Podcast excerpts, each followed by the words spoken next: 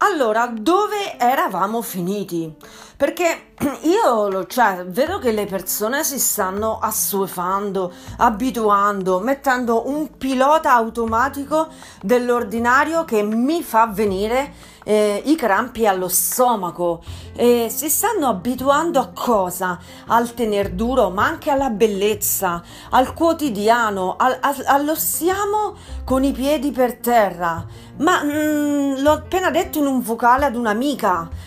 Questo tempo ci richiede estasi e follia. Se non sei in grado di farli venire fuori dal tuo corpo, ma urge, urge. Non è un caso che in questo periodo tutte le persone più ordinarie si stiano lanciando dal dirupo dell'anima, perché non è più tempo di abbandonare eh, le favole, le preghiere, questi miti così potenti.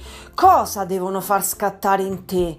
Qualcosa che completamente hai dimenticato, perché tu con questi piedi per terra ti sei staccato completamente dalla parte di fede potente della vita. La vita è estasi, ti sta chiamando a fare cosa?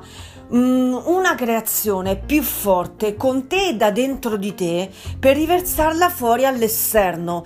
Allora oggi, ma mandalo quel messaggio a quella persona che no, non è il caso, ma falla quella cosa assurda, alza più energia, ah, non ti abituare. Io qui mi fanno paura quelli così abituati che gli, li senti parlare e hanno un tono di voce che mi cadono le braccia. A me mi cadono le braccia.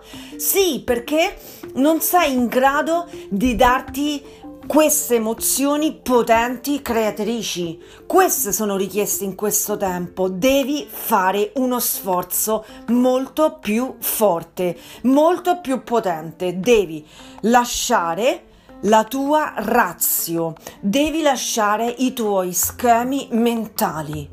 Ora è il tempo di andare con potenza verso l'estasi. Questo è.